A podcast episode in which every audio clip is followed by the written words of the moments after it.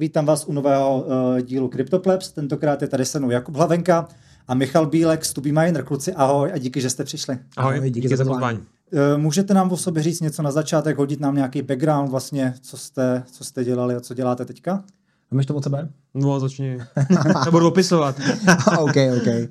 Tak uh, já jsem CEO v společnosti To Be Miner a vlastně naše společnost se zaměřuje na těžbu Bitcoinu a i uh, altcoinu a vlastně, když to vemu úplně od začátku, tak vlastně jsem s tím začínal z toho důvodu, že mě do toho tak trochu dokopala pandemie, takže jsem začal hledat nějaké alternativy, čím se zabývat, protože předtím jsem se věnoval importu do Spojených států.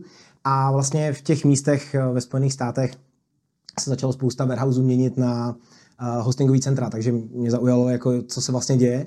Začal jsem se o to zajímat víc, nejdřív jako z, vlastní, z vlastního zájmu a postupně jsme vlastně tady s Michalem z toho vytvořili biznis, protože jsme zjistili, že kolem toho je víc práce, než jsme si mysleli, ale vlastně už není už moc velký rozdíl, jestli se staráme o našich 10 strojů anebo o dalších 100 strojů klientů, takže tak to vlastně celý vzniklo. Mm-hmm. No, mě do toho dokupala pandemie a Kuba.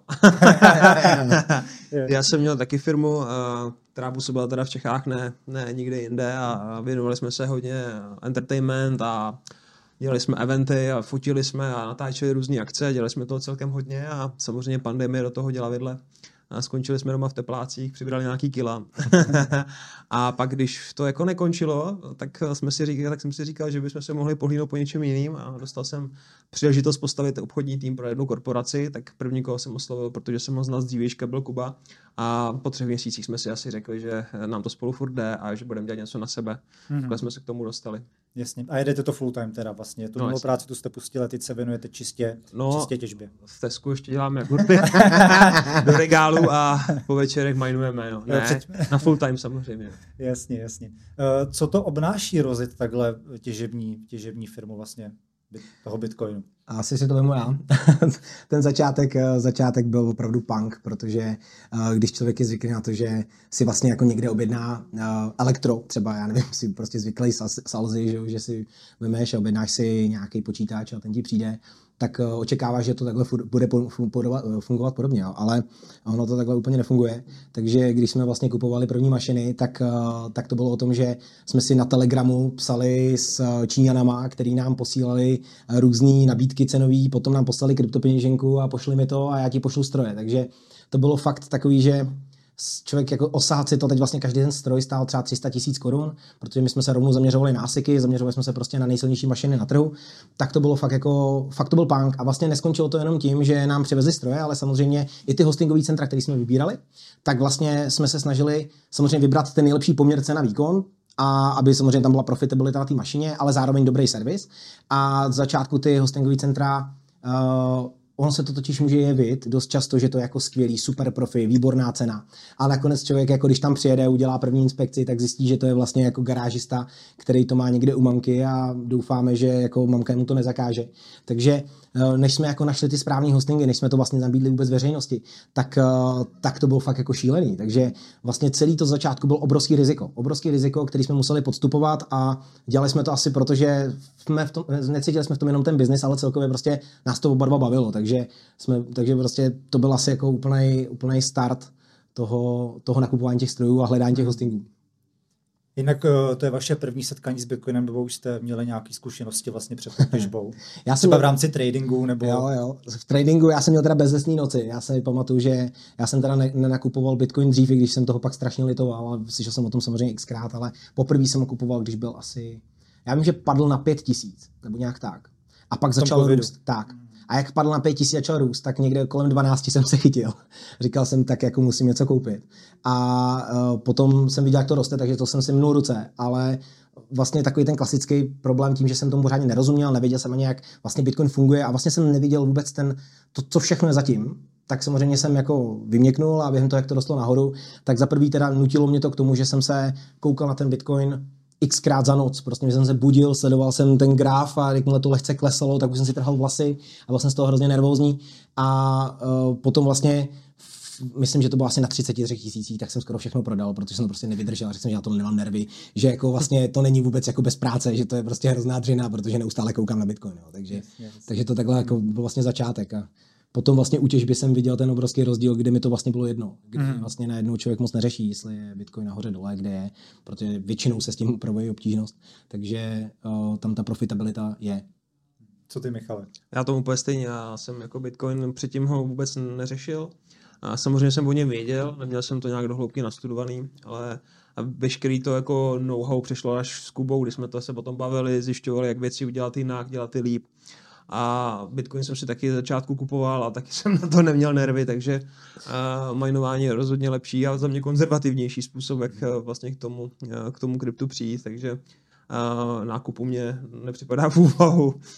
jasně, jasně. Uh, jak velký jsou vstupní náklady rozjet takovouhle firmu? Tahle jste to jako ze svého nebo jste si na to třeba jako půjčili?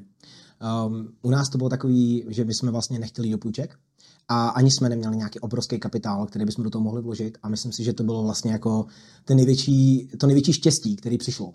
Protože vlastně díky tomu jsme to museli vymyslet tak, aby jsme téměř nepotřebovali kapitál na rozjezd. Takže vlastně u nás to fungovalo hrozně jednoduše. Klient si objednal stroje, v momentě, kdy si objednal stroje, my jsme stroje nakoupili, stroje poslali. Takže my jsme dostali peníze od klienta, za peníze klienta nakoupili stroje, stroje dopravili, stroje zapojili. Takže... Víceméně naše největší investice byla, aby jsme vlastně postavili pevný základy, takže bylo třeba udělat znovu prezentace, takže vlastně poskládat si nějak obchodní model, aby nám fungoval, aby jsme věděli, že nechceme dělat nějaký cloud miningy, aby jsme věděli, že nechceme prodávat stroj na tisíciny a aby jsme prostě věděli, že tady je stroj, ten má jeden klient a ten prostě minuje. Takže jsme museli udělat tyhle ty věci, to znamená spíš jako investice mentální, než nějaká v, kapitálová a poskládali jsme si prezentaci, měli jsme nějaké webové stránky, podívali jsme se na jejich funkčnost a investovali jsme trochu peněz do toho, aby jsme postavili trochu lepší webové stránky. A tak ty první, co měli, tak ty dělal Kuba v malování, ještě, ještě nohama. A druhý jsme měli už od uh, kluků, co to dělali snad při škole za 30 tisíc, takže taky tak vypadali, ale posloužili daleko líp než ty první, co dělal Kuba, tě nechci urazit, ale word už nepatří na, podle mě na webovky. A, a ty druhý byly o dost lepší, s tím jsme vydrželi víceméně do nedávna. Mm. Takže a ta první investice byla opravdu, aby ten brand nějak vypadal. A to první vůbec se jmenovalo Těžíme krypto, že jo? .cz. A ten brand nám zůstal, nicméně, když ho zadáte, tak odkáže už na Miner. A, takže vlastně vymyslet to be miner, postravit značku, a vymyslet jí a, nějaký slogan, barevnost, postavit na tom web, postavit na tom a, prezentaci a s těma vlastně podkladama už si schopný dělat nějaký biznis s klientama, jít za nima, oslovit je, konfrontovat je s tou značkou a vzbudit prostě v lidech, kteří s námi dělají tu hrdost za tu značku a za ní prostě bojovat. Takže ta investice za začátku byla spíš časová a uhladit si ty základy a potom vyrazit a, a růst. To, co si myslím, že ještě bych přidal k té investici, je samozřejmě to, že na začátku to bylo o tom riziku. Bylo to o tom, že my jsme vlastně nesli to riziko, že klient nám dal peníze a my jsme věřili, že ten dodavatel, který jsme si samozřejmě předtím otestovali, ale furt je to nějaký dodavatel, který mu je placeno na druhou stranu světa, nám ty stroje fakt dodá a zapojí. Takže to samozřejmě se čím každé, s každou objednávkou se tohle víc jako uklidňovalo, ale samozřejmě ty první byly jako za mě nejvíc eh, o, o těch nervech a samozřejmě potom jsme hned začali investovat do softwaru, protože uh, aktuálně eh, ty informace, kterými chceme sdělovat klientům a chceme jim sdělovat co možná nejtransparentnější, nejjednodušejší i pro lajka, tak ty nám úplně půly nedávali. Takže vlastně jsme vytvořili vlastní software, který si ty informace spolu tahá, je tam spousta dalších věcí, které ty klienti mají a mají vlastně tu hračku. Takže na tom svém mobilu můžou krásně sledovat všechny svoje stroje a jejich výkon. No, ještě řekni, že my dneska máme už skoro 600 mašin, nebo lehce přes.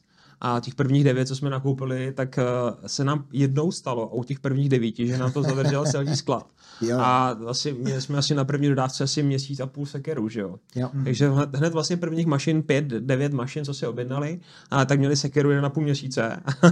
a to už jsem teda jako já jako trochu, eh, protože jsem první prodej dělal samozřejmě na svým okolí, takže jsem byl trochu nervózní, kde ty jako mašiny jsou, jestli přijdou Jasně. a co se bude dít a pak se nám to už nikdy nestalo, ale jako na začátek to, to dokáže. Ještě ono to čilo, takže dokonce první objednávky probíhaly listopad, prosinec.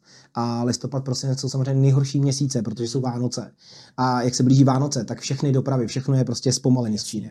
Takže to bylo, takže to bylo vlastně jako úplně to nej, nejhorší kombinace na začátku. No, ještě jste to možná měli v tom covidu, nebo tak. takže no, prostě to už bylo jako kompletní kombi. No, a ještě ono do toho vstoupilo jeden parametr, bylo, už to bylo na konci covidu, kde se to uklidňovalo, ale bylo all time high, takže samozřejmě no. jako Uh, ty mašiny Velká nebyly, poptávka, stále se na to ně chtěli. fronty jo, a mašiny nejsou, mašiny jsou a připlať si víc a dodáme ti je, nebo si počkej a tak dále, takže to, co si nekoupil hned a nevykešoval, tak ti prostě nepřijelo. Jo. Takže to vypadalo, jak se na začátku pandemie, když se takhle líbaly roušky, tak to bylo all time high se strojema, je to tak. To je fakt, no. Jasně, jasně. Uh, tenhle princip, že vlastně zákazník si u vás koupí stroje a jsou jeho, tak má více firm, nebo čím vy se odlišujete od té konkurence a jaký konkrétní služby nabízíte třeba oproti konkurenci? Já si myslím, že uh, úplně přímo tenhle ten způsob jiné firmy nemají. Že většinou buď fungují buď na cloud mining v nějakým způsobu, nebo, uh, nebo jsou další alternativy, ale vysloveně, že by si člověk koupil stroj, vlastnil ho a dostal k němu full service, a ten full service myslím jako fakt od začátku, to znamená, že za, toho klienta ten stroj objednáme, neseme to riziko, než ten stroj dojde do hostingu, uh, o ten stroj, ten stroj zapojíme samozřejmě, uh, ten stroj běží na elektrice, kterou my fakturujeme jednak jedný a vlastně neseme zároveň opravy za, toho, za ten stroj. Dneska dokonce Bitmain snížil uh, záruku na některých strojích na půl roku. My ji neseme tři roky, takže ten klient prostě tři roky, když se mu cokoliv uh, na tom stroji podělá, tak my to opravíme za naše. Pokazí, říkal. Pokazí, pokazí. tak my to vlastně, my to vlastně opravujeme za naše, což uh, to jsou všechno prostě, to je přesně o tom, že uh, stavili jsme to tak, jako když si někdo chce koupit stroj, ale vlastně nechce kolem toho mít lítání. Na klíč. Mm. Přesně, A je to na klíč. Je Ono to je z toho titulu, že 90% našich lidí, uh, našich klientů uh, ví třeba, třeba, co je krypto a neví, co je mining. Takže uh, my víceméně i edukujeme, erudujeme ty lidi v tom smyslu, že to není žádná jako magie, co ten stroj dělá, že vlastně nepočítá nějaký blízká setkání třetího druhu a že to není, jak dřív jsme měli ty spořiče, víš, jak hledali mimozemský rasy. Jo, jo, jo. To není ono. Takže v tomto smyslu víceméně těm lidem všechno vysvětlíme, ukážeme ty lidi nejsou z toho prostředí. Takže představa pro ně, že by vlastně měli začít jako mining, nebo že bys to měli dát do obýváku. eh, Z začátku třeba i takovou představu mají, než jim řekneme, co to obnáší, pak už takovou představu nemají. A- A samozřejmě tyhle ty lidi, většinou vážení investoři, obchodníci, gentlemani, dámy, tak nechtějí, nechtějí s tím mít žádnou starost. Prostě něco dalšího, co by museli sledovat a žere jim čas, tak prostě pro ně nepřipadá v úvahu. Oni chtějí mít no-brainer, to znamená, tady máte kluci a, investici, vy se mi o ní postarejte a já chci tedy vidět prostě počítadlo a jednou za týden, za měsíc se podívat, prostě kolik tam naskákalo, jo, jako na, na bodečtu vody prostě. A úplně stejným způsobem jsme to postavili my. Víceméně jsme se to postavili pro sebe, protože my už s Kubou máme za něco za sebou, nějaký biznesy předtím a víme, co ten klient asi jakoby požadoval nebo co bychom sami chtěli a postavili jsme si produkt pro sebe. Jo. Tohle třeba mě hrozně chybělo. Já když jsem zkoušel na začátku, když jsme vlastně zkoušeli ty různé služby těch třetích stran, tak uh, jsme samozřejmě zkoušeli nějaký konkurence, a, uh, nebo řekněme konkurence. A ten, některé ty firmy uh, třeba nabízí to, že vám prodají stroj a starají se o něj na tom svém hostingu, ale není tam žádný support. Takže to je přesně o tom, že když na tom stroji se něco rozbije, tak samozřejmě si to platím já.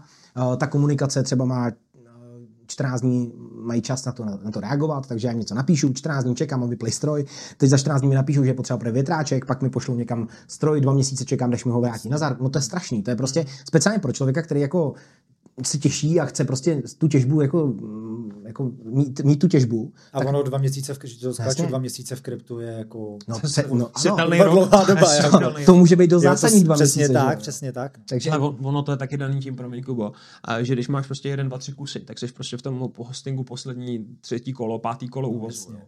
A když to když jdeš s náma, tak už samozřejmě jdeš s naším množstvím a my jedeme prostě stovky kusů nebo jedeme megawaty v rámci každého hostingu a to znamená, že už se máme o co popřít, že už ta prostě, když si řekneme, hele, oprav to nebo udělej to, tak už eh, to lítá, protože eh, s náma samozřejmě, když se zvedneme my, tak jde s náma vš- všech x strojů, který tam máme. Takže eh, to je vlastně i z toho, z toho titulu té síly. Uh, zeptám se, kde, na jakém půlu vytěžíte? uh, my využíváme F2 pool, Mhm. a využíváme uh, na ty altcoiny, teď aktuálně využíváme NiceHash, protože vlastně, což není pool, což je vlastně spíš Hashová burza. burza, ale funguje to geniálně právě na to, že my stejně furt věříme v Bitcoin, takže i když máme altcoiny mašiny, tak jsme nechtěli se tady zabývat tím, že to těží Dogecoin, Litecoin nebo nějaký jiný coin, ale chtěli jsme spíš jako něco, co ten klient stejně furt dostane v tom Bitcoinu. A tam je tohle možný. Takže ten klient vlastně, my mu jsme tímhle způsobem schopni zajistit, že i když si koupí mašinu, která netěží přímo Bitcoin, tak uh, jemu chodí na peněženku každý 24 hodin Bitcoin. Takže když to přesně je o tom, že ty lidi se na to podívají jednou za čas, tak neriskují to, že Dogecoin ztratí hodnotu, protože se on rozmyslel a teď fandí šibě a tím pádem oni prostě přijdou o všechno, co natěžili. Což uh, pro nás bylo zásadní. Jasně, Naši jasně. lidi stejně nechtějí dělat nějaký směny a tyhle věci. Naši lidi chtějí Bitcoin, držet Bitcoin. Je to Tak. uchovatel hodnoty, je to digitální zlato, my to říkáme taky a, a naši lidi prostě chtějí dostávat Bitcoin. Takže nemají, chtějí, nechtějí to tradovat, nechtějí to převádět, a nechtějí si mít jako práci. Mají tady Trezor, Ledger nebo Trezor IO a prostě do něj chtějí dostávat prostě a, svoje, svoje Bitcoiny. Jenom svým způsobem vlastně využíváte tu uh, jako jednodušší těžbu těch altcoinů, protože třeba vlastně ten Bitcoin teď je zase all time high vlastně v rámci hash rateu, takže No. je to, dá se říct, profitabilnější. Ale vlastně hashratem, svým hashratem si vlastně bitcoinoví těž- těžaři udělali halving sami sobě v, polovině halvingu. Jo. To znamená, že jsme si udělali halving vlastně už jeden sami a ten druhý nás čeká příští rok, takže když byla obtížnost před půl rokem, rokem 21, teď je 50, tak jsme si to přepůlili sami a příští rok se nám to přepůlí znova, takže uh, si to pěkně půlíme a na to konto, že uh, když jdeš těžit, tak první, co tě napadne, je Bitcoin, takže uh, jo, a jsou tady i jiný stroje, jsou tady jiné mašiny, ale ten Bitcoin je tak populární a dneska ty mašiny jsou tak dosažitelné. Jo. To znamená, mašiny, co stály před rokem 300, stojí dneska 50-60 tisíc a prostě pro hodně lidí je to konečně dosažitelný. Jo. Ale ten výkon už tam jako, Kulhává. no, Jasně. Eh, Kde všude těžíte vůbec po světě? Já vím, že jsem, jsem četl, že vlastně máte, že těžíte ve Spojených Arabských Emirátech, pak Amerika, ještě někde? Jo, teď vlastně aktuálně uh, Spojené státy, tak tam, uh, tam jsme na Floridě, jsme v, ve Washingtonu, myslím, že Washington State, jsme uh, v New Yorku, na vodní elektrárně. na vodní elektrárně, ano. A v Nebrasce. a pomůžeš mi ještě? Nebraska? Ano, v Nebrasce, děkuju. A v, co se týká Emirátů, tak tam jsme vlastně vedle Abu Dhabi a u Alainu. Takže my vlastně ty místa, které vybíráme, těch míst je, ještě teď řešíme jedno třetí místo, který pravděpodobně dopadne a to bude na Islandu. A vždycky ty místa, které řešíme, tak eh, se zaměříme na to, aby to bylo na obnovitelných zdrojích a na zbytkovou energii, protože já si jako, já nevěřím úplně na obnovitelné zdroje v tom smyslu, že pokud těžíte na obnovitelných zdrojích, který se dají využít pro uh, vedlejší vesnici, tak to stejně není efektivní. Tak jako to, ať to má ta vesnice levnější, že jo. Ale je tady strašně moc elektráren, proto si myslím, že třeba hydro je asi nejvíc používaný. Je přesně proto, že to jsou místa, kde to prostě vyrobí elektriky nad rámec a ta už nejde zužitkovat. Prostě tam není nikdo, kdo by ji použil. A v tu chvíli tam ty těžaři jsou vítaný, mají dlouhodobě nízkou cenu a samozřejmě prostě to celý dává smysl. Platíme za energii, která by jinak přišla v ní več, takže voda teče, energie se vyrábí a když ji nespotřebujeme my, tak tam prostě ji nespotřebuje nikdo. Protože ji skladovat dlouhodobě nebo převádět na nějaký vzdálenosti prostě není efektivní, ani se to nevyplatí, takže a na těchto těch místech jsme. Jasně. Mě by zajímala ta těžba v, v Abu Dhabi. Jakým způsobem to tam funguje? To těžíte někde jakoby na poušti, nebo jak to tam máte, jak to tam máte hozený, nebo u jakých zdrojů? Ono vlastně teď momentálně tam všechno funguje furt na gridu. S tím, že se snaží ty, mm, ty místní to řešit, eh, ať už eh, tím, že se tam postavila nukleární elektrárna, řeší se tam soláry a tak dále, které tam samozřejmě dávají smysl. Ale zatím je to všechno ještě plenkách. Jo? Zatím furt všechno jede na gridu a je to proto, že oni toho mají prostě přebytek. Opět, nemají kam ten přebytek poslat. Takže ten grid vlastně zatím dává smysl. Cenově je vlastně srovnatelný s Amerikou.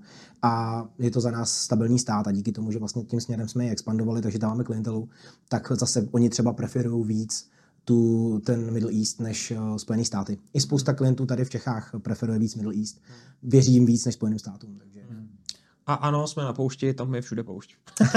jo, je, vlastně ten hosting za Abu Dhabi, to je normálně, uh, normálně tovární zóna, takže Kam směřovala moje tam- otázka, jako je rozdíl těžit teda v Abu Dhabi na poušti a třeba právě na tom Islandu, jo, že nebo, nebo někde v nějakém jiném podnebí. Co jako vyžaduje to podnebí na tom Abu Dhabi, jako v rámci Ale- třeba chlazení, jo, Jasně, nebo tak. ale ono, uh, my jsme o tom taky strašně dlouho spekulovali a ono, když si vezmeš, jako když je někde moc zima, tak je samozřejmě super, že se tolik nemusí chladit, ale zase se tam kondenzuje voda, to mašina taky nedělá dobře a tak dále. Když je asi moc horko, a tak je tam většinou jaká prašnost, protože tam je poušť, a to taky mašina nedělá moc dobře na to konto horko, že jo, protože ta mašina sama pracuje při vysokých teplotách, vysoké hlučnosti, takže to i taky nedělá dobře. A zase být nějakým mírným pásu, tam většinou zase jsou všichni, takže ono jako vybere si. My to máme udělané tak, že jsme tam i tam, i tam, ale zároveň nikde. Takže eh, když jsme v Abu Dhabi, eh, tak máme vodní chlazení, jsme schopni to dát do minerálního oleje, jsme schopni to chladit hydrem, eh, vedou tam trubice se studenou vodou, jsme schopni to dát v mokrou vo- vod- vodní stěnu, přes kterou vytahujeme mm, vzduch ven z haly. Eh, Zase na druhou stranu v Abu Dhabi jsou je spoustu hal, které jsou k dispozici. Jo, spíš jako v Americe máme kontejnerové řešení, v Abu Dhabi máme spíš halové řešení. To halové řešení je asi lepší, že jsme schopni udržet vevnitř v té budově menší teplotu než v kontejneru. Jo, paradoxně měli jsme v létě uh, několik set strojů v Abu Dhabi, měli jsme několik set strojů v Texasu a Texas jsme víceméně každou chvilku výpadek a, a tak dále, protože to byl kontejner. V Texasu udeřili nadměrný vedra, který tam nikdo dlouho nepamatoval a i když tam bylo o 10, 15 i 16 stupňů méně, než bylo v Abu Dhabi, tak jsme tam prostě měli výpadky, protože tam ty lidi na to nebyli připravení. To znamená, když těžíš v Abu Dhabi, a ty lidi na to jsou připravení, to s tím podnebím pracuješ a předpokládáš velké teploty, tak se na ně připravíš. To je celý, je to o té přípravě. Nesetkali jste se tam třeba s gasflárem? Hmm. Jo, Jo. Setkali, setkali vlastně, myslím si, že ve Spojených státech to teď jde víc, protože tam jsou menší eh, kozlíky, na kterých to jde používat a vlastně Crusoe to rozjel. Myslím si, že to je, myslím, že to je strašně chytrý a myslím si, že to je přesně jedna z nevyužitých energií, která eh, může ukázat eh, celým odvětví proof of work, jak má smysl, protože za mě to je obrovské nepochopené odvětví a myslím si, že jakmile dojde energetickým firmám, že ty přebytky můžou tímhle způsobem strašně elegantně řešit, tak uh, začnou mizet běžní hostingy, které vznikly na gridu a začnou se objevovat mnohonásobně efektivnější hostingy na elektrárnách, které prostě jenom dávají smysl. A zrovna Flare, uh, my jsme to zrovna někde počítali, no, měli, jsme, měli jsme někde statistiku. Jestli se nepletu, tak snad teď aktuálně se vyfleruje do světa zhruba stejný ekvivalent, jako vypálí 86 milionů aut. Takže je to opravdu hrozný množství bordelu, který jde do vzduchu, který se pálí a vlastně nikdo, nic, nikdo neví moc co s tím, protože prostě ty, ty ropné věže jsou většinou middle of nowhere, takže jako nějaký efektivní řešení na místě, postavit tam rafinérku, strašný peníze, odvážet o tam teď CNG, taky jako není úplně efektivní, když to je někde middle of nowhere. Takže, takže vlastně mining fakt dává smysl, a myslím si, že teprve teď dostal se dorost do takové velikosti, že to do takové škály, že to vlastně může brát i ty velké fléry, které mají třeba 25 MW, což eh, prostě před pár let ještě bylo nemyslitelné, protože by tam bylo takové množství kontejnerů, že, že by nebylo vidět na horizont. Jo? Takže za mě, za mě myslím si, že teď dorost do takové velikosti, že to začíná dávat smysl a určitě celý Middle East je tím velmi zajímavý.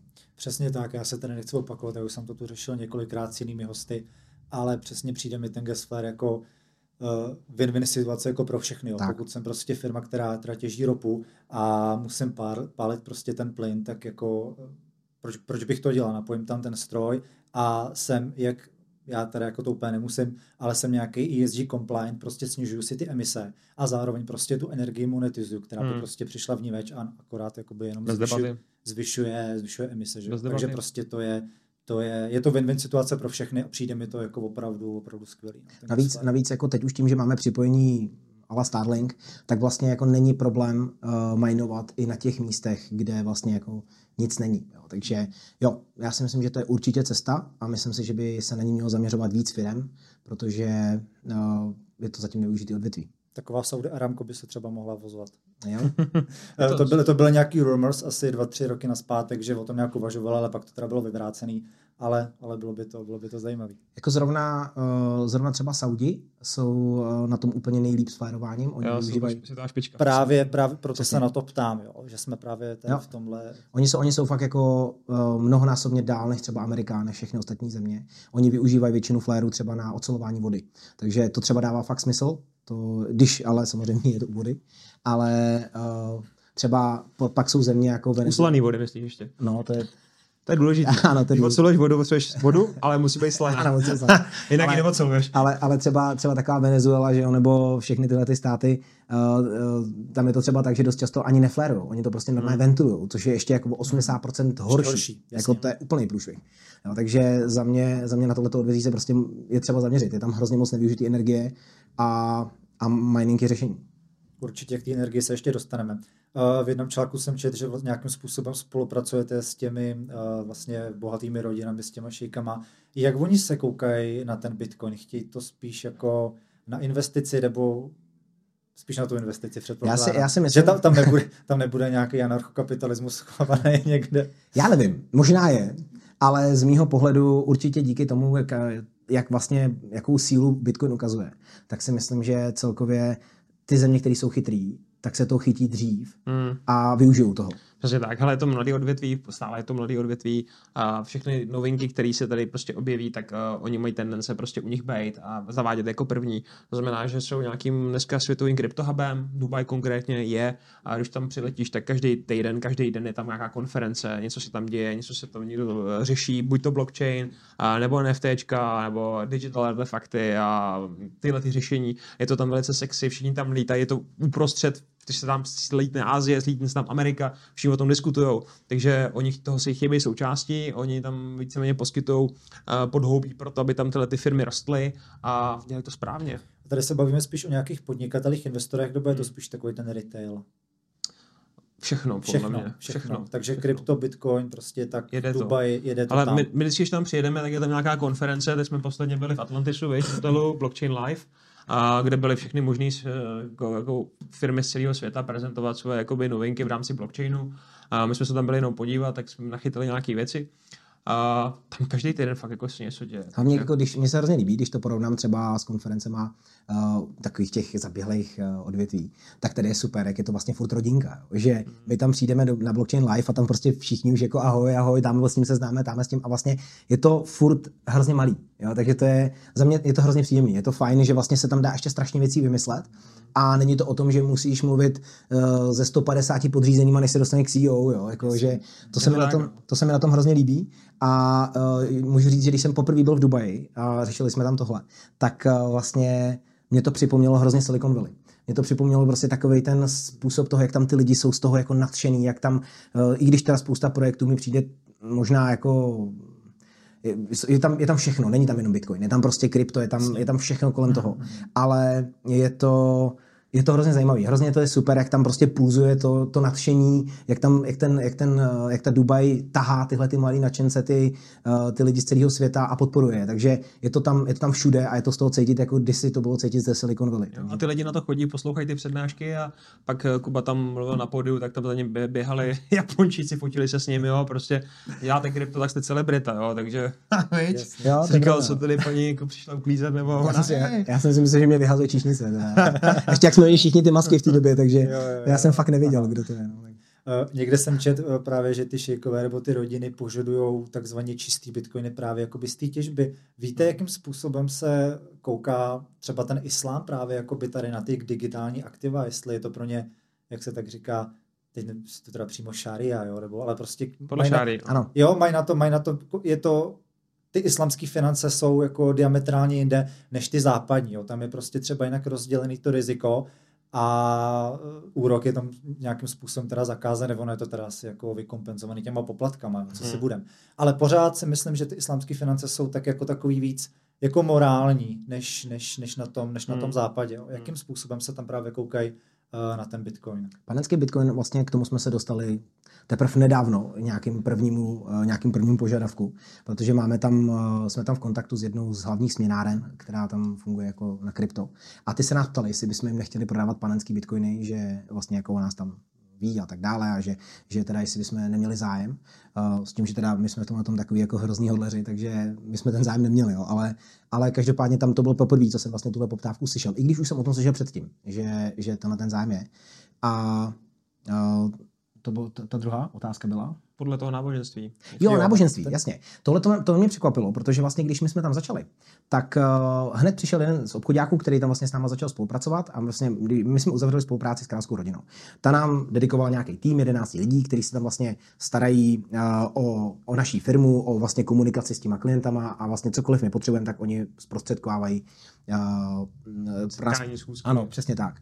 A vlastně, uh, co mě překvapilo, je, že oni vlastně jedno z doporučení, který nám, jedno z doporučení, který nám dali, tak bylo, uh, že vlastně stroje bude úplně výborný prodávat právě lidem jako muslimům, který silně věřící muslimu, protože ty nemůžou podle toho zákona nakupovat klasický bitcoin, protože vlastně je to virtuální, ale tady mají něco, co je hmotný, hmotný. je to hardware. Takže mají hardware, který už potom, když generuje něco virtuálního, je to pořádku. Takže vlastně je to takový Takže to, jako... to je jak s tím úrokem, prostě úrok, je, úrok je špatný, tak. nemorální, a tak tady dáme poplatky, hele, aby jsme to, aby jsme to vyrovnali. Tak hele, je to, je to náboženská věc, já se o ní jako, asi se nemá cenu o ní dát otírat, ale uh, můžeme mluvit o tom, že když je tady nějaký eh, příkaz, zákaz a tak dále, tak se dá jako obstavit okolo řešení. Tak konec konců, konec konců, že jo, eh, zákaz alkoholu nebo zákaz i dokonce hazardu hmm. Tam je, ale přesto všechno existuje klička, postavíme to na ostrově a už to najednou zákaz není. Že? Jo, a tak ten mainland a tyhle ale... ty věci se tam řeší a teď se tam bude stavět první velký kasíno, dokonce větší, než mají ve Vegas. Takže jako, ale zase pozor, nebudou tam moc chodit místňáci, protože si nikdo nepřeje, aby upadli jakoby do nějakých jako finančních problémů a tak dále. I kdyby upadli, tak by je určitě hned odlužili.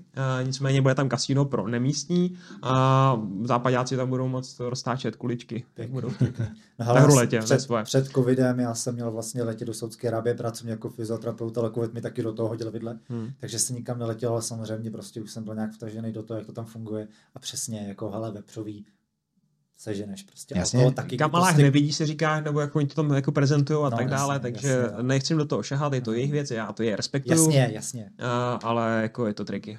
Co se týče těch panenských bitcoinů, byla vám nabídnuta třeba nějaká lepší cena?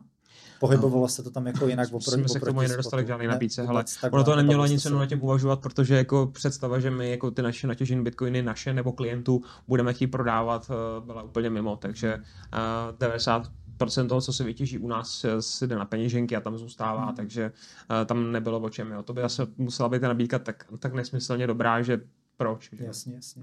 Tak když si to teda uh, dáme dohromady, takže uh, Dubaj uh, a ty Spojené Arabské Emiráty, tak prostě CryptoHub, Crypto Bitcoin tam jede, Gasflare připravený, je to téma. zajímá, zajímá. Je to téma. A všecko tam vlastně fičí. Teda. Jo, jako funguje to, funguje to hodně a myslím si, že to je jedna z nejaktivnějších zemí, která podporuje uh, všechno kolem uh, krypta, všechno kolem Bitcoinu. Tam si myslím, že jako to je, je to vidět na každém rohu tam. Super. Pojďme se přesunout uh, k tomu Texasu. Uh, já nevím, jak je to bylo, jestli půl roku na zpátek, tak v Texasu byly nějaký problémy s těžbou, že právě byl problém s tím gridem, že těžaři nějakým způsobem brali hodně moc, brali moc té energie, Hmm. A potom vlastně, když, když to zakázali, tak to dokonce bylo vidět i na tom hash rateu, jakoby, že, to docela, že to docela spadlo. Hmm. Týkalo se to přímo vás? Jo, jo. ale tak Texas uh, půl roku zpátky je, protože bylo léto, a to léto bylo, už jsem o tom mluvil, že bylo jako výrazně teplejší než ty obvyklý léta v Texasu. A já když jsem tam byl fyzicky se podívat, my jsme měli farmu kousek od Oaklandu. A Oaklandu? Austinu, pardon. Austinu. Oakland je něco jiného, kousek od Austinu. A oni říkají, je to kousek od Austinu. Ono to bylo 4 hodiny autem, ale je to kousek pro ně. Takže jsme tam přijeli a já jsem byl překvapený, jak Austin a Texas je prostě zelený. Já jsem myslel, že Texas je prostě poušť, že tam všichni chodí v, tím, v těch eh, kloboucích a pasou krávy.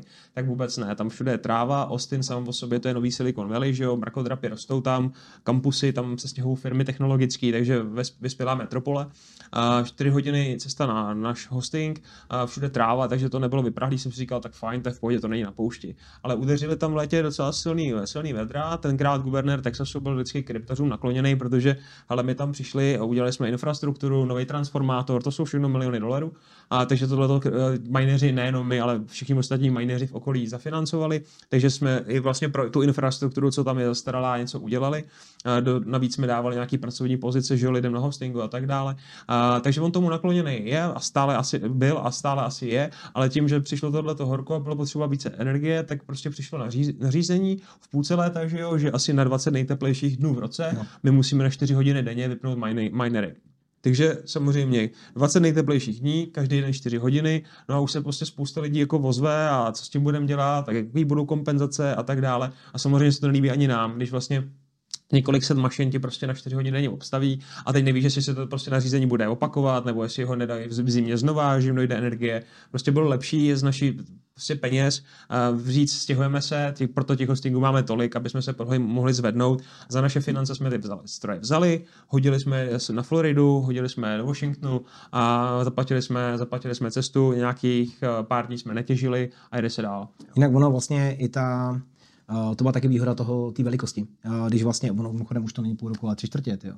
Už je to mm. léto. Mm. už, letí, jako, už to letí. A právě já si vzpomínám, že uh, v tu dobu, když tohle přišlo, tak vlastně většina těch lidí tam osruhala. Jo. Ty hostingy to řeší velmi striktně, prostě nedá se nic dělat, tady je nařízení od Erkotu a prostě hotovo. Jo. A díky tomu, že my jsme byli dost velký, tak vlastně my jsme dělali to, že jsme pro klienty vyjednali uh, kompenzace. Takže spousta těch klientů, kterým vlastně nejeli mašiny, museli se odpojovat, tak buď měli třeba z 50% nebo z 20%, nebo dokonce ze 100% uh, vrácený energie za ten měsíc, jo, který vlastně jsme dokázali přesně díky tomu, že jsme řekli, hele, zbalíme se, půjdeme, nakonec jsme teda stejně odešli. Ale, ale je to přesně o tom, že tohle to nikdy nebude ten hosting diskutovat s jedním strojem. Prostě to toho nezajímá. Ale jakmile už je to někdo větší, už je to pro jo, Ono jednak to v zákoně povinná nutnost ten hosting vypnout a druhá věc je ty sami, samotné výpadky, které nás postihovaly a to vedro, jak říkám, tam byly kontejnerové řešení, takže jsme tam dělali nějaký rozsítka, dělali jsme tam prostě zástěnu, a dělali jsme tam další ventilátory a pak se nám stalo, že ten infrastruktura byla tak přetížená, že ten jeden ventilátor se prostě porouchal, na ten nový čekáš tři měsíce a když tě nejde jeden obří ventilátor, který ti žene do hostingu prostě vzduch, tak to prostě je hotovo. Jo? Takže to může potom přesouvat, dochlazovat, ale jako vlastně jako neskutečně práce. Takže i pro nás a vlastně zatížení naší administrativy to bylo pořád jenom ten nejede, proč nejede, kdy pojede, jo, a furt dokola, takže už jsme toho měli fakt dost. Tak se teda už nejste. Ne, mm-hmm. ne, ne, tak se jsme přesunuli a je třeba pravda, že to mě úplně překvapilo, když se prostě od začátku, on to tady Michal předtím zmiňoval, když se prostě od začátku spočítá s tou, s tou teplotou, tak najednou to všechno jde, takže přesně Abu Dhabi, který má úplně jiný teploty, tak to úplně v pohodě dává i v létě. Hmm. A vlastně tam výpadky nejsou. Je to přesně, je to hrozně důležité, jak je to od začátku nastavený, koncipovaný. Podle mě kontejnerové řešení, pokud v tom není, pokud ty stroje nejsou potopení v oleji, tak jako nedává úplně smysl, jakmile je někde jako větší teplota. No tak ve Washingtonu tam tě nepřekvapí sníh, takže máš lopatu na sníh, že jo? Když to, když to, když to nečekáš, tak tam potom koukáš v plavkách a nevíš, co s tím. Je to tak, no. Tak jo, pojďme se přesunout trošku víc k jihu. Uh, vy jste na podzim minulého roku byli v El Salvadoru na nějaký konferenci, nebo, to, nebo jste tam vlastně taky byli řešit mining? To byla taky taková náhoda, uh, protože vlastně uh, Salvador měl takovou uh, takový Dýchánek. Dýchánek tady v Praze, on měl jako tady po celé po celý Evropě a všude vlastně jako mluvili o světu, o té své zemi a jak to tam teď funguje a tak. A my jsme měli tu možnost jít se podívat sem, takže když už jsme tam byli, tak celkově nám přišlo hezký, jak o té zemi mluví a líbí se nám, jak do toho jako vlastně dupou, jak se snaží tu zemi změnit, protože Salvador prostě nikdo předtím ani neznal a ten, kdo ho znal, tak to bylo fakt jako peklo, to bylo prostě kriminalita úplně šílená. A, to no bylo, bylo to tam špatný, že jo. Pozdravíme přátelé do a, peklo. Ale, ale vlastně strašně to změnili k lepšímu a když my jsme se tam o tom bavili, tak samozřejmě jedna z věcí, která se u nich líbí, oni využívají toho, že mají hrozně sopek, a uh, na těch sopkách vlastně vyrábí elektriku, dělají, mají tam geotermální elektrárny a samozřejmě to, co vyrobí navíc, tak dokonce tam oni zmínili, že tam mají bitcoinové mašiny, což mě jako hodně zaujalo, takže uh, jsem tam popichoval jejich uh, ministrní... Jo, zahraničních věcí. Ano, zahraničních věcí jsem mi říkal, že to se mi líbí a že to bychom tam šli těžit taky. A že bychom to rádi viděli. A ono, no tak já vás pozvu. Já říkal, no tak my přijedeme, tak ono jako, že fakt nás pozve. Tak jsme si vyměnili WhatsApp a fakt nás pozvala, takže... já vás pozvu, tak my přijedeme, tak já vás ale fakt pozvu. Já nás pozvala, aby přijeli. Takže, takže, jsme tam, takže jsme tam přijeli, přijeli jsme tam s celou delegací ještě německou a rakouskou. My jsme tam vlastně za Čechy byli jediný a? ještě, a Moravák jeden, ano. Ahoj Emile. A, a, a to bylo vlastně jediný, co bylo z Čech. A vlastně, když my jsme přijeli, eh, když jsme přijeli do Salvadoru, tak se o nás vlastně vláda kompletně starala. To jsem ještě teda nikdy nezažil, protože hmm. Eh, starala jako fakt komplet. Takže venku stály policejní no. auta, jo, eskorta nás, eskorta nás vezla na hotel. A vy jste pak doma nepomlouvali, že jo? jako, bylo to fakt, bylo to fakt neuvěřitelné. tak tam šlo hlavně o tu bezpečnost, Jasně. protože víme, co se tam eh, dělo, dělo, může dít, já nevím. A vláda vyhlásila válku gangům na život a na smrt, takže jako, byť to tam zdá se být lepší, tak je to tam pořád ještě Saigon. Uh, další, a možná jsme to další stát, a nevadí. Uh, takže uh, se o nás opravdu starali, tam jako dbali na to, aby jsme jako víceméně jako nechodili mimo jako uh, tu skupinu a tak dále, protože za nás nesli odpovědnost, oni nás tam oficiálně pozvali. Takže když potom skončil oficiální program, tak jim to jako relativně bylo jedno, co jsme dělali, jsme si vzali tágo a jeli domů dřív, ale když jsme byli s nima, tak jako dbali na tu bezpečnost, jo? to znamená, zastavil se na čerpací stanice, šlo si něco nakoupit, nějaký pití, odskočit si, s vámi chlapík z brokovnicí a tak dále, takže to tam jako všechno bylo. Mm-hmm. To bylo jako real, to jsme z toho byli vyplašený. Uh, samozřejmě stavili dopravu, jezdili jsme všude v koloně, takže jsme měli přednost na semaforech a tak dále. Uh, vlastně jsme jezdili jak papaláši. No. Bylo vidět, že prodávají. Jo, jako bylo určitě 100% jde o to, že oni se snaží tam na dostat investory, dostat tam lidi. A jako já to chápu a myslím, že to je správně, protože pokud ta země má nějakým způsobem dál růst, tak potřebuje uh, ty lidi z, z okolních zemí a potřebuje investory. Takže vlastně to stejný šlo i u nich a mi se hrozně líbilo, jak to měli vymyšlený. Chtěli nám prostě ukázat i sopku, kde vlastně má vedle ní vzniknout Bitcoin City a vlastně má být poháněný tou sopkou. Takže nás vzali a teď my jsme čekali nějaký, uh, protože nás byl vrtulníkem, tak jsme čekali, že tam bude nějaký normální vrtulník a my jsme jeli normálně na armádní letiště a tam nás vzali prostě dvouma hujíkama, takový ty heliny, které byly uh, Větnamu. ve Větnamu, tak těma, těma, těma starýma mašinama nás vzali normálně na, podívat se na, na ten vulkán a pak nás samozřejmě vzali do té geotermálky přímo, takže jsme prostě prošli všema kontrolama a mohli jsme si prostě tam na vejně hrát a koukat se úplně na všechno, což mě, což mě překvapilo. A ukázali nám i ty bitcoinové mašiny, kde jsme viděli, teda většinou byly to S9 ještě, ale bylo vidět, že aspoň testujou, jo, takže to bylo fajn. A jsou nakloněný tomu, protože oni to tam říkali, že vyrábí 119 MW a využívají z toho 19. Jo. Hmm. Takže zbytek tam prostě se snaží prodávat vedle do zemí, ale samozřejmě jenom na té cestě, že jo, se přijde o strašně moc. Jo. Takže... Oni do Guatemala posílají hodně energie, ale 40% po cestě prostě zmizí. Jo. Takže uh, ty tak... geotermální elektrárny mají dvě, jedna má asi 130 MW a druhá asi 110 a obě dvě teda jako frčí jsou provozoschopný, ale jako odběratelé moc nejsou.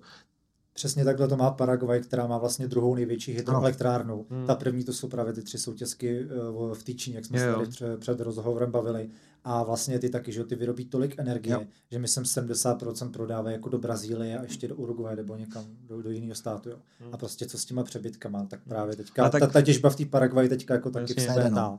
Ale tak ono to je, to je jasně daný, když se tam potom podíváš, jsi tam fyzicky a vidíš to v okolí, tak tam jako není nic moc, co by mělo spotřebovávat tu energii. Jo. To, jsou, a to jsou jednodušší příbytky a tak dále, jako nějaký těžší průmysl. Tam jsem jako neviděl na vlastní oči, třeba tam něco takového je, ale jako jak říkám, tam je 80 sopek v oblasti, 6 aktivních, eh, jako, a ty, co nejsou aktivní, tak stejně tam jako je něco, co se tam děje. Takže mm, využívání toho tepla ze země a té energie je tady prostě na pořadu dne a oni nám to chtěli ukázat, chtěli nám ukázat hlavně, že ta země je bezpečná, to znamená, že ta naše bezpečnost, ta bezpečnost těch míst, kam nás brali, byla zajištěna a proto i co, co oni vlastně dělají, že oni řekli, hele, Bitcoin zlepšili nějakou způsob, způsobem gramotnost toho obyvatelstva finanční, protože oni 70% Salvadoranců, Salvadoranců nemá ani bankovní účty, nejsou v tomhle tom jako gramotný, takže když jako si chtěli něco vybrat, tak šup na poštu nebo nějaký tyhle věci, takže Western Union posílali peníze z ciziny domů a museli si to prostě vybírat vybírá nějaké poplatky a to dneska tak, prostě... Trošičku honeypot třeba pro ty gengy, že jo, když vím, že tady paní si jde prostě vyzvednout že jí synek posílá peníze někde z Ameriky, že jo, skrz ty remitence, tak jako... Jasně, takže státní, státní softwarová peněženka, Čivo, Čivo znamená cool, takže prostě na ní všichni frčí. Jako a... cool, jako cool, cool. jako, jako cool. Jako, ne, jako cool. cool. Jako pohoda. Cool, jako cool. pohodová volet. jo. takže Čivo je cool. takže máš cool volet, Čivo volet, a ty si v zahraničí pošleš přes voletku domů bitcoiny, nebo takhle, máš dolary, změníš na bitcoin, pošleš bitcoin a hned si to změníš na, dola, na dolary. Čus, přijdeš bankomatu, vytáhneš si dolary a jedeš. Takže už jako odpadá spoustu dalších jako věcí okolo a frčí jim to funguje, jim to jsou spokojení. Není to tak, že by vlastně Bitcoin byla jejich mateřská základní měna. Ona koexistuje s dolarem a ten dolar je tam prostě úplně na jiném levelu než Bitcoin samotný. Ale tím, že tam Bitcoin nemůžeš platit, oni ho akceptují, můžeš to změnit. My jsme byli na procházce v džungli a týpek viď, v, uh, v tom klobouku a, a, a nazdar. Platili jsme mu prostě přes, přes Lightning. Skvělá věc. Hmm. Jo, samozřejmě platíš mu přes Lightning a šest Němců si to točí na mobil. Ale třeba, co, co, mě potěšilo, tam se samozřejmě částí té delegace bylo i spousta lidí, kteří byli vývojáři a ty se třeba ptali, jestli ta let jako povinná tak eh, když jsme vlastně byli eh, jeden den s tu delegací přímo na vládě, tak tam byly různé otázky. A tohle to byla jedna z takových jako dost pichlavých, ale vlastně oni řekli, že nikdo jim to nezakazuje. Takže pokud jako člověk nechce mít vládní, protože samozřejmě může tam být nějaká kontrola, myslím, že se tam ptalo i na to, jestli to je custody nebo není, ale nejsem si úplně jistý to odpovědí už. Ale každopádně eh, ty, ty, co tomu rozumí, tak samozřejmě, když nebudu chtít čívo, tak si tam můžu udělat blue nebo cokoliv dalšího a, nebo trezor a je to jejich věc. Jo, takže takže Ještě než se k tomuhle dostaneme, jenom maličko se vrátím k té těžbě. Ono taky, když se vlastně těží z těch sopek, tak ono svým způsobem trošičku člověk jako uh, upouští, že jo, tam no, by byl nějaký průsor, by tam byla nějaká ano, erupce. Ano. Předchází se průšvihu, no. No, jasně. Uh, těch sopek je tam kolik? 60 si říká? 80. 80, jo, takže ten potenciál. Šest aktivních, tam. jako tam ta oblast je velice... Ale nebo ještě nějaký jiný zdroje tam jsou, kde se těží?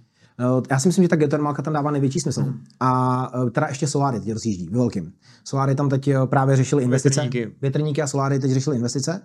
Ale uh, ta geotermálka samozřejmě prostě tvoří nejvíc. My jsme tam, my co jsme tam, hned jak jsme tam přijeli, tak vlastně hned první noc jsme zažili, uh, tam bylo zemětřesení, kolik to bylo? 6,9. 6,9. To je Takže, no a jako oni říkali, že druhý den, když jsme jim to jako říkali, že jako jestli to všichni eh, viděli, zažili, tak většina z nich úplně znuděně, jako že to je normální. My si říkáme Hamaka Nation, my všichni spíme v hamakách, protože to tady hm, houpe. Jsme byli večer, to bylo večer v 9-10, jsme No. byli už posteli na hotelu a najednou jsem měl pocit, že jako my posteli jinam než hotel. Říkám, ty, co se děje? A on říká, to bylo zemětřesení. Tak hned na mě začne skákat alerty na, na Google, že jo, 6,9 epicentrum, prostě kousek od nás. A říkám, pane bože, tak jsem šel psát, jestli všichni OK a všichni, co se děje, ty, se tady něco malinko zatřáslo. Jo. A když si potom vezmeš, že v tom Turecku, jak to tam srovnalo, že jo, to, to tak bylo 7, celá něco, tak on to kousek, takový, to, No. takový jako rozdíl zase není. Není, no. A jde o to, jako, jak máš ty stavby asi postavený a tak dále a kde, jak hluboko to epicentrum je a jak ty daleko. sopky tam, že jo, to se No tam jasně. hne a hned to stříká. že Jasně, jo. jasně. Ale hned oni je- říkali, že snad kolikrát, třikrát už to stavili znova, to město. No a já myslím, že snad asi třikrát už jim to srovnalo ze zemí, jo, takže tam prostě postaví zás a jedou. Takže A tam všude prostě jedeš a tam je prostě jezero a to jezero je taky jako kulatý a je ohromný, jako to je jako takový malý lipno. A jaký kulatý, říkám, ty, není to kráter? Jo, to je kráter. Říkám, no to je fajn. Tady bouchla kdysi sopka, že tam říkali, že tato ta sopka, že bouchla, že kameny dopadaly až k Kalifornii, jo, že, že, tam měli, jako, že to samozřejmě někde hodně dávno, ale, ale, ale, že jim tam takhle řachla.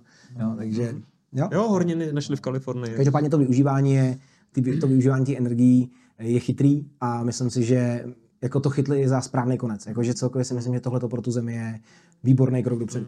A oni toho dělají samozřejmě víc, oni jako se snaží ty mladí edukovat, mají všichni tablety ve školách, jo. Angličtina. A angličtinu, protože byli, jako nebyli schopni se domluvit, takže angličtinu na nich cpou, tablety jim dávají, aby byli gramotní s těma technologiemi a pokrytí a s vlastně mobilním signálem, jo, protože na čuvo volat potřebuješ signál, takže oni mají dneska prostě lepší internet než Němci. Zdravíme do Německa. Takže ty jako fakt do toho šlapou, mně se to líbí, jak to tam dělá, já když potom potkáváš ty místní a bavíš se s nima, tak uh, jo, všechno má pro a proti, ale tady si myslím, že to je krok dobrým směrem. Já se to myslím taky, no, uvidíme, uvidíme, jak se to bude vyvíjet. Co se teda týče těch pladeb, tak to tam tak nějak jako funguje. Takhle, Jak to tam? uh, já jsem zase... Berou, neberou, My jsme to mají? zkoušeli všude samozřejmě, protože to pro nás byl No, sport, jo. takže jasně, prostě kde jasně. jsme se mohli zeptat, tak jsme se zeptali. A samozřejmě i mimo naší delegaci, takže to nebylo jenom o tom, že by nás oni přivedli za ručičku, tady se zeptejte na Bitcoin. Měli to jako připravené. neměli to, neměli tam to antré, to ne. Takže my jsme si to zkoušeli všude možně. A je pravda, že většina z těch reakcí byla o tom, že bylo vidět, že na to nejsou běžně zvyklí, takže evidentně tam prostě funguje cash. Ale uh, uměli to všichni. Uměli to všichni, všude nám normálně na Lightning nechali nás zaplatit úplně všude. No dokonce v restauraci jsme mále museli mít nádobí, protože Kubovi nešla kreditka a No. bitcoin. viď? Zachránil Bitcoin, jako vážně. To se nám stalo u jedný a ještě dokonce taková hezká restaurace, vzali nás tam jako jedna z posledních večeří před rozloučením a když jsme na konci platili, tak uh, přesně, já jsem chtěl zaplatit a teď mi ani jedna karta mi prostě nešla, prostě mi to nešlo pípnout, protože... 21. století. No, No, terminál. a, a, pak jsem si, a pak jsem si prostě říkal, no tak a berete Lightning? A oni jo, berem.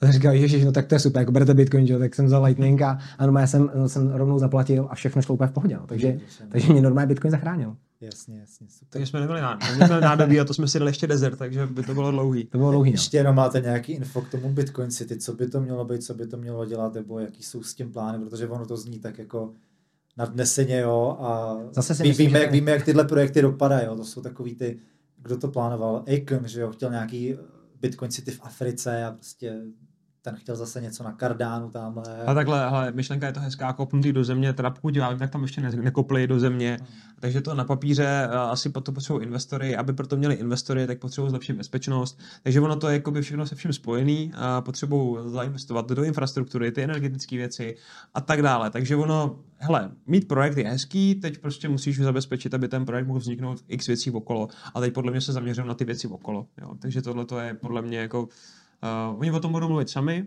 až tu budou, Je to tak?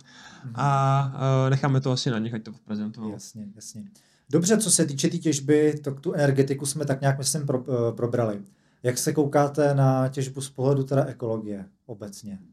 Z pohledu ekologie, myslím si, že to je Že pro, vše, pro, vše, pro, mě, že pro všechny je to prostě ekologická katastrofa, jo. uh, vlastně ten váš poslední článek na Czech Crunchy, tak ten má, ten měl velký dosah, má to asi 600, 600 komentářů. A ty komentáře tam teda jsou opravdu, jako je to, je to, je to síla, jo. A Řekl z bych těch, laický. Já jsem si dokonce i nějaký uložil, tak, eh, z těch když tak si pak tady nějaký ukážeme. tak jenom v rámci ekologie, teda jak vy, jak vy se na to koukáte, na tu těžbu? Já si myslím, že to je nejvíc nepochopený odvětví a že to je ten největší problém. Jakmile lidi začnou chápat, jak se proof of work může používat a že to je, že my, my nikdy nebudeme spotřebovat 100% energie, to je prostě blbost. Nikdy žádná elektrárna nebude umět spotřebovat 100% energie, protože prostě vždycky musí vyrobit nad rámec, nedává to prostě smysl. A tím pádem, co s ní? A teď do teďka se prostě spousta téhle energie jenom maří. A jakmile tohle ty energetické firmy pochopí a začnou to chápat i lidi kolem, tak přestanou chápat ten energožrout jako žrout energie, který je špatný, ale naopak je to perfektní nástroj. A to je celý, musí se to jenom správně využívat. Určitě si myslím, že není dobrý už dneska majnovat doma v garáži. To je prostě kravina a nedává to smysl. Ale když se to použije dobře, tak je to skvělý nástroj. Já jenom tady přečtu pár těch komentářů, který jsem si uložil. Asi jsem blbý dědek, ale ty kryptoměny mi připadají jako tunel od začátku. A co já už těch eh, letadel zažil? Další tady píše taky letadlo. Moc rád bych se dožil, až tahle bublina splaskne. Češi se v pandemii proměnili v národ úplných dementů. okay. Pozor, návnada. Jo, a pak je tady... Pozor, návnada. A všichni melou o ekologii, ale přitom se teravaty elektrické energie vyhazují za virtuální měnu. Pak nemají být ty energie takhle drahý. jo, tak ten tomu dal korunu. Jako já si myslím, že virtuální měna... Ale když to vezmu jenom tak jako virtuální měna, jo, tak jako vtipný je, že tohle vlastně říkáme a platíme na účtech korunama nebo dolarama nebo eurama, které jsou z mýho pohledu zásadně virtuálnější, protože ty si je natiskneme, nebo spíš vlády si je natisknou, jak potřebují a kolik jich jenom chtějí. Takže eh, virtuální s tím už pracujeme dávno.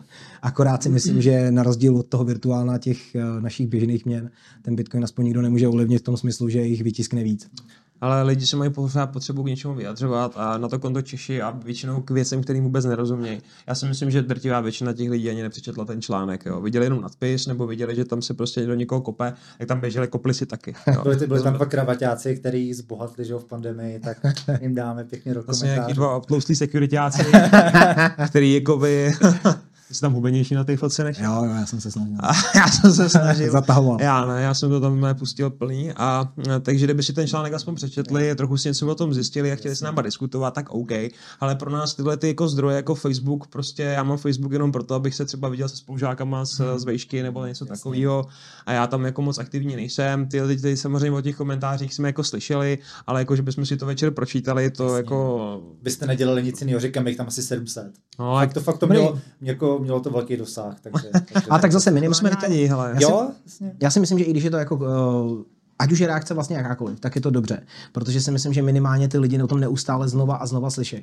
A to je podle mě zásadní, protože když si vezmu, jaký povědomí Bitcoinu tady bylo před deseti lety, jaký povědomí je tu teď, a to stejný musí začít o energetice jako takový. To, že vlastně se začne víc a víc mluvit o tom tématu a že se tady přestane řešit, eh, jak mít míň energeticky náročný stroje, ale začne se řešit, jak ty energeticky eh, náročné stroje využít správně, tak si myslím, že to prostě může jenom všem prospět. Hmm. Jako to... Ale jestli tam máš 700 komentářů, většin, drtivá většina předpokládám bude jako negativní, Přesně a tak si vem, kolik těch komentářů pozitivních tam lidi nenapíšou, protože by je semlela to audience. To znamená, že 700 lidí tam napíše, hele, blbečci, ale 14 lidí si třeba myslí, že to tak není, že jsme fajn a ty nám třeba zavolají, nebo se s námi o tom popadají. Pár lidí se vás tam zastávalo, jako. Takže, takže aspoň, aspoň něco.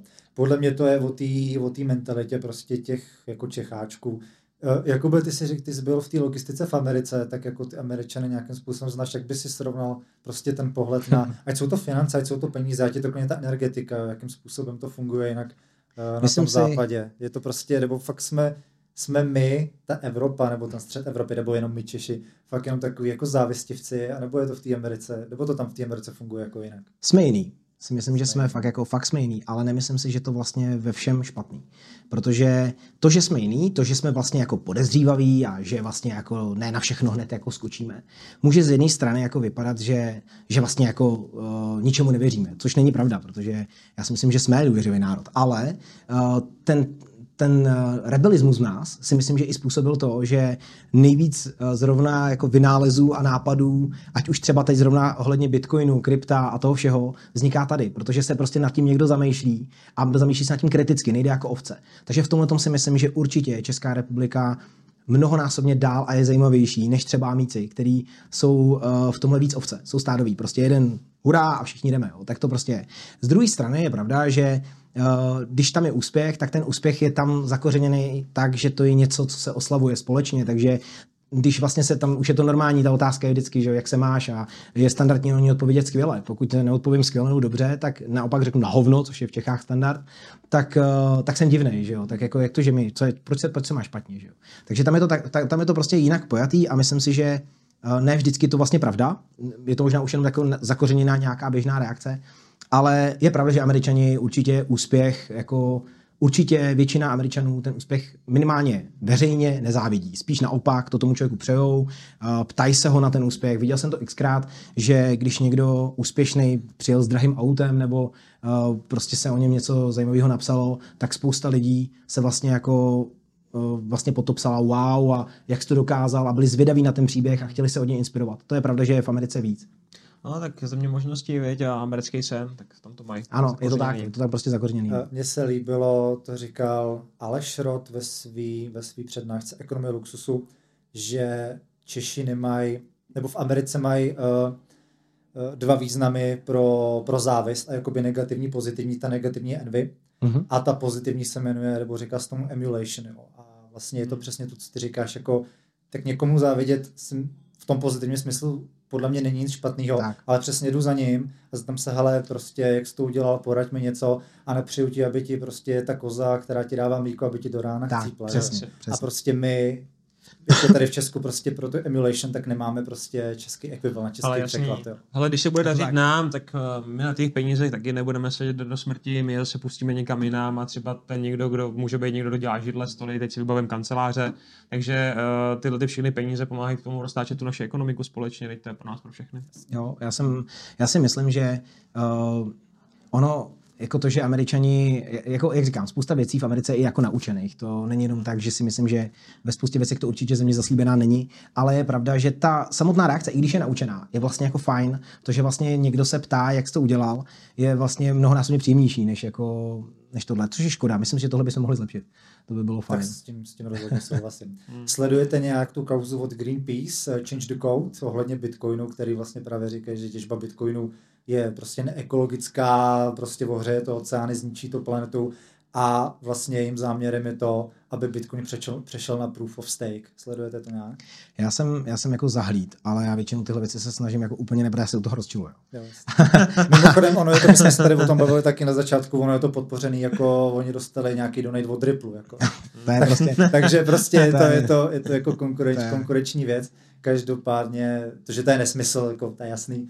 A jenom prostě hypotetická otázka podle vás, mohl by někdy Bitcoin přejít na proof of stake? Já si myslím, že to je úplně nesmysl. Je to naprosto je to nesmysl, nesmysl a hlavně prostě... je to krok zpět.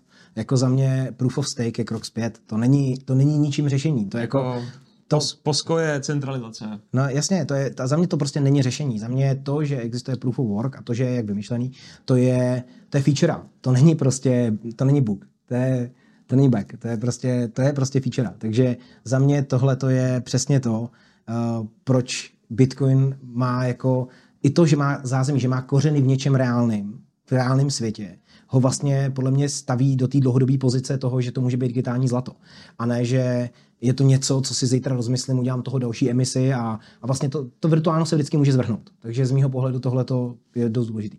Přesně tak, hlavně proof of work je právě ten důvod, eh, díky kterému můžeme ty ekologii prospět. Je to, je to, to o čem jsme se tady celou dobu bavili, je to ten gas flare, Uh, pak existuje jedna taková ještě těžební metoda, jmenuje se to OTEC, Ocean Thermic, Ocean Thermal Energy Conver- Conversion, myslím. A je to vlastně, že se tam, že vlastně se uh, využívá vlastně teplá voda uh, na povrchu oceánu a studená hmm. a míchá se to tam, je to vlastně na principu jakoby hmm. uh, čerpadla, dá se říct, a je tam, co tam bylo za nějakou tekutinu.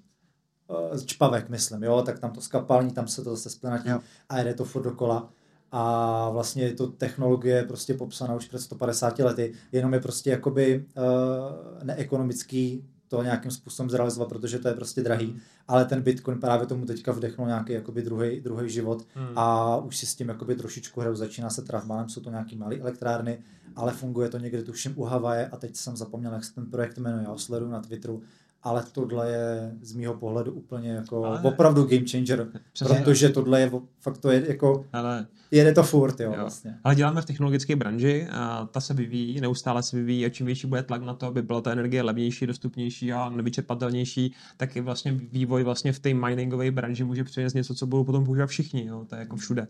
Takže v F1 prostě tam se testují eh, na monopostech i určitý věci, ne, neříkám, že se něco dostane do silničního provozu, ale něco části jo, jo nějaký vývoj, nějaký nový palivo, směs pneumatik a tak dále, nevím.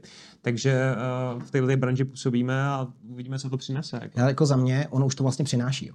Ono je to o tom, že jenom běžný datacentra, které existují a které se vlastně roky neměnily, moc se neřešily. Jakože uh, nějak byly nastavený, já myslím, že jsou vlastně velmi zajímavě, dobře, ale je to přesně o tom, že když najednou přišlo odvětví, který žere ty energie víc, tak přináší updaty který, a upgradey, který vlastně jako předtím nad nimi nikdo nepřemýšlel, protože přesně ekonomicky to úplně třeba nebylo smysl vyvíjet. Ale díky tomuhle, tím, že se to někde jinde vyvine, tak najednou zjišťujeme třeba teď například se řeší vodní chlazení, který uh, funguje, my jsme to testovali jako jedný z prvních na, na našich strojích. Jsou to vlastně, jsou to vlastně takové destičky, के který, uh, kde cirkuluje voda. Je to normálně vodní chlazení, ale není to o tom, že se musí potopit celý stroj, takže potom není ten stroj vlastně celý zadělaný, když se opravuje. A tyhle ty destičky fungují skvěle na chlazení strojů a samozřejmě začínají, tyhle, tahle ta věc už dává úplný smysl i třeba pro běžný datový centra. Tím pádem se ty datové centra dají stavět třeba v jiných místech, nebo třeba nemusí být tak energeticky náročný a, a tak dále, a tak dále. Navíc třeba i to, že se řeší mining na místech jako třeba ten Flergas a tak dále, tak už se koketuje s těma myšlenkama s tím, že by tam třeba vedle toho bylo i datový centrum. Jo, takže protože samozřejmě ne všechny datové centra musí být uh, v centru nějakého města. Že? Takže za mě určitě to přinese hrozně moc inovací v technologiích, v energetice a tak dále a vlastně už je to přináší a to si myslím, že je taky dost důležitý. Mm. Co se týče těch technologií prostě na nějakým jako bleeding edge hranici, tak uh, víte teďka o něčem, co, co se třeba chystá v rámci toho miningu, ať už je to prostě spíš teda hardware, no. ať už jsou to stroje nebo právě nějaký tady ty chladící systémy, co je tak jako top, na co, o čem víte, na co se čeká. Jako ono, oni jsou vlastně dva pohledy, že jo. Je jeden klasický Factory, kde mm, Bitmain třeba, že jo, už to, to už je dávno venku, že vlastně má ty hydromašiny, které v reálu se budou dodávat až někdy na konci tohohle roku. Mm, sedm měsíců. A přesně, a vlastně to jsou, tam je prostě uzavřená cirkulace vody a ty mašiny dělají 255 terahash, takže uh, jsou to, dokonce teď už by to vlastně z výnosností se drželo i ty altcoinové mašiny L7, jsem koukal, což je neuvěřitelný. No až já zase za chtěl jsem zvedne difficulty. no. Jasně, jasně, to bude, ten, to bude to ale, co, co se stane. Ale každopádně uh, tyhle ty mašiny, tahle ta technologie vlastně uh, se používá, ale třeba mimo ty klasické uh, továrenské uh, nápady, uh, samozřejmě ty běžní těžaři už dneska dávno používají ten cooling přes immersion, přes ten minerální olej, používají přesně tyhle ty různé destičky, které se vlastně na to aplikují a chladí to a vlastně se díky tomu může vydat větráčky, protože to je většinou ten největší průšvih, že jo, větráčka, všechny ty věci, co se vlastně tam pohybujou, tak ty, to, ty to odnáší nejčastěji a ty se nejčastěji musí vyměňovat. Takže myslím si, že tohle teď asi jako nejvíc. A samozřejmě se ještě furt koketuje s tím, jak to boostovat a boostovat to správně, protože dost často je problém s tím, že když se třeba ten stroj zrychlí o 30%, tak o 40% zvýší spotřebu energie. Jasně. Takže prostě to nedává úplně smysl, ale kolikrát lepší si prostě k tomu vzít druhý, druhý stroj a mít to, mít to normálně. Jo. Jasně, jasně. Hledáte nějaký posily do týmu? Jo, neustále. Co konkrétně? Rosteme, rosteme jako z vody, takže hledáme na všechny posty. Teď momentálně se nám rozšiřuje obchodní tým. Vlastně tady jsme postavili obchodní tým, který se stará o klientelu, která už je hodně veliká v České republice, aby jsme si mohli uvolnit ruce a otevírat uh, Polsko a Chorvatsko a chceme vlastně otevřít uh, země sever, a východ hlavně. Tam nás to zajímá nejvíc. A uh, samozřejmě všude vlastně chceme vystavit uh, kompletní zázemí, protože vlastně aktuálně u nás fungují smlouvy na uh, vlastně podle evropských zákonů, takže kdokoliv v Evropské unii si od nás může koupit stroj a vlastně i mimo ní, pokud akceptuje evropské zákony. A, ale ten support máme v angličtině, v češtině, v arabštině, ale nemáme ho třeba úplně tak, že by v té dané zemi byla kancelář. Takže tohle bychom chtěli zlepšit, aby jsme tam mohli líp pracovat s zákazníkama a mohli jsme jich tam mít víc. Takže určitě obchodní tým, vývojáře teď myslím, že máme rozjetý velmi dobře, ale neustále hledáme nový, uh, featurey, který přidávat, takže určitě i tam jsme otevření spolupracím, protože vlastně náš software funguje jako takový, takový zábavní středisko pro toho klienta. On tam přijde, vidí ty své stroje, vidí, jak mu to těží, vidí, kolik mu to vydělává, má tam kompletní přehled a byli jsme překvapeni, jaká je obrovská návštěvnost, vlastně jak často na tom uh, jsou. Takže určitě bychom jim tam chtěli postupně přidávat další věci. Určitě jim tam chceme přidávat marketplace, chceme jim tam přidávat možnost třeba i směny, ale nechceme být my směnárnou, takže spíš v tomhle případě je to možná nějaká výzva pro nějakou třetí stranu, uh, která by tohle to chtěla dělat uh, a tak dále. Takže aby ty klienti tam chtěli být ještě víc a mohli to využívat ještě jako z víc úhlů pohledu. Mm-hmm. Takže kdyby měl někdo zájem, tak určitě vás může kontaktovat. Kontakt na vás bude dole v popisku, v popisku videa. Ještě k té předchozí otázce jsem se zapomněl zmínit. Uh, my máme svým způsobem bear market, když vynecháme teda, že poslední dva měsíce Bitcoin, Bitcoin roste. A 70%. No, jasně, jasně, ale tak když to odzumuješ, veď, tak jasně. pořád, pořád, pořád, jo, pořád to není, není, to, není to jako by pořád jsme prostě těma 50%. Ano. Dá se říct, eh, jak vy se koukáte na ten hash rate? Vlastně si myslím, že tenhle bear market, tak jsme víceméně nezažili žádnou kapitulaci minerů, jo? že prostě mm. ten hash rate neustále roste. A čím je to způsobený? Je to, tím, je to způsobený tím, že nějakým způsobem teda přecházíme k těm obnovitelným zdrojům, anebo je to tím, že tady máme teda ty technicky zdatný stroje, který prostě to výkonově zvládají daleko víc. Nebo je to kombinace Máme tady tohle? technicky zdatný obchodníky. Výborně, jo, takhle. Jsou tu velice technicky zdatní obchodníci, kteří do někoho prostě cpou strašný kvanta hash rateu a my sami jako nevíme. To jsou ty prodavači vzduchu. Přesně prostě na Facebooku. Ale, přesně, to jsme my. Ale a, a my už teda nejdeme, jo. A teď jsem spolknul myšlenku. My každopádně Uh, vždycky byl takový ten, nebo paradox, takový správný chování trhu je, že když se ti zvyšuje difficulty, uh, tak ti třeba uh, roste, roste kurz Bitcoinu, nebo vždycky to je proti sobě, aby se to vyvážilo.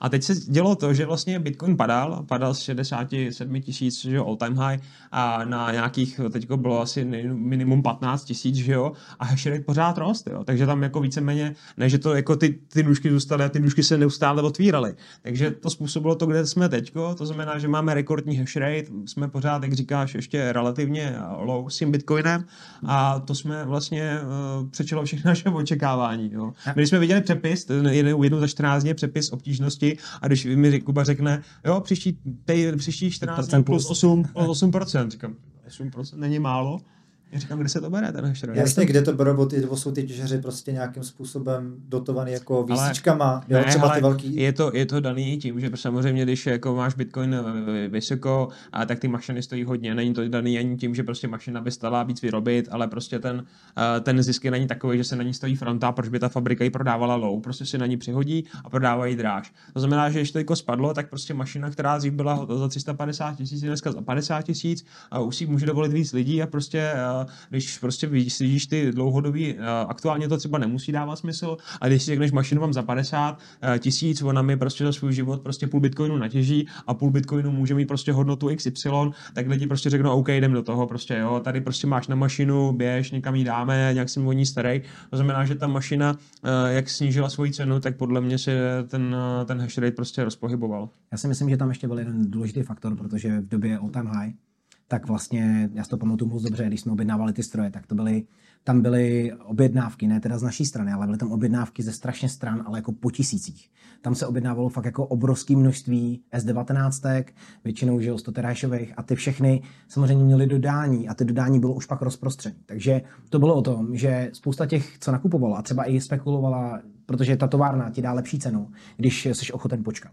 Takže uh, spousta z nich třeba podepsala kontrakt na dodávky každý měsíc třeba po 100 kusech, nebo, nebo si prostě objednali až za půl roku a tak dále. Takže vlastně, uh, i když all time high bylo v zimě, tak vlastně některé ty stroje dostávali na podzim dalšího roku. Že? Mm-hmm. Takže vlastně já jsem přesvědčený o tom, že i tohle to určitě způsobilo, protože vlastně začal padat, ale jim ty mašiny teprve přicházely. Takže prostě začali zapojovat logicky. Takže vlastně najednou ti začal letět nahoru hash rate, ale nedával to vůbec logiku s cenou Bitcoinu. Mm. Takže tohle si myslím, že určitě hrálo velkou roli, mm. protože prostě dodávali hrozný, hrozný kvanta strojů. Mm. A určitě hraje roli to, že máš uh, hostingy na různých vodních elektrárnách a tak dále, kde mají třeba energii úplně zadarmo, anebo ji mají za, za, za, mm za hubičku. Prostě. A jo, když máš energii levnou nebo za hubičku nebo za nic, tak, tak máš se to tak S19 se ti furt vyplatí. A to jsem potom samozřejmě jako ze sítě zmizely S9, nevím, kdo ještě na ní dneska, podle mě už se dneska ani nevyplatí na ní vůbec zapnout, nebo se ani vůbec podívat. A když vypneš S9, tak to prostě na tom prosu toho hash to prostě nevidíš. Mm. Už dneska. No. se všema těma boostama a XPčkama a teďko těma hydrama to bude.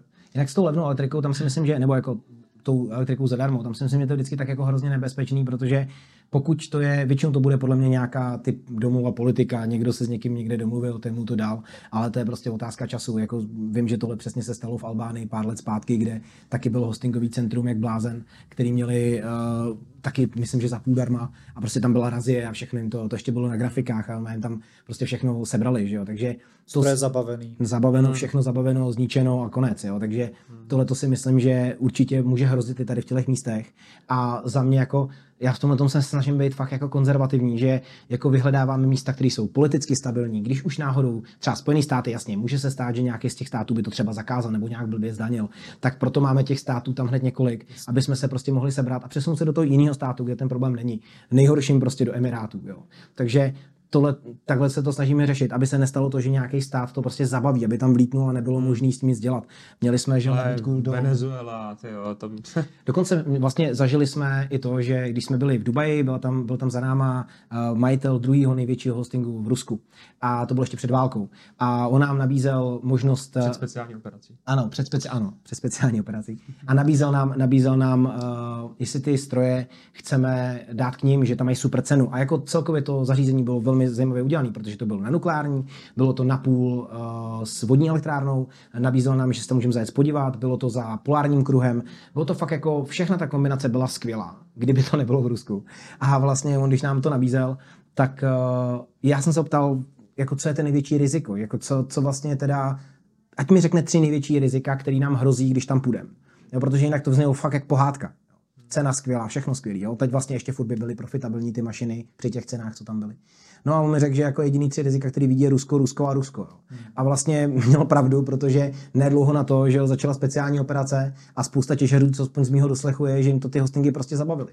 A já nevím, jako s českým pasem uh, jet tam něco řešit, asi těžko, jo. Takže to je prostě přesně to, proč člověk takže, musí jako hledat Takže ta těžba není jenom o technologiích, o hledání eh, levných, levných zdrojů, ale je to prostě o tom uh, manažování toho geopolitického rizika. Jo, jako, tak. Je to tak, není to levný equipment, jako to přesně stovky, tak. stovky milionů. Takže... Mimocho, mimochodem teďka to Rusko a taky pár měsíců na zpátek, tak se nějak jako rozjelo s tou těžbou, jsem koukal ve zprávě, tak je, je dost ale, možný, že to, že to ale na čích strojích, na, jako, no, to je, no, na jej, už, už na jej. No, už na jej. Na jej. Už na jej. Kdyby ze se kupovali, no asi ne. No. Takže to je přesně moc. Jsem rád, že netěží na našich. No. Hmm.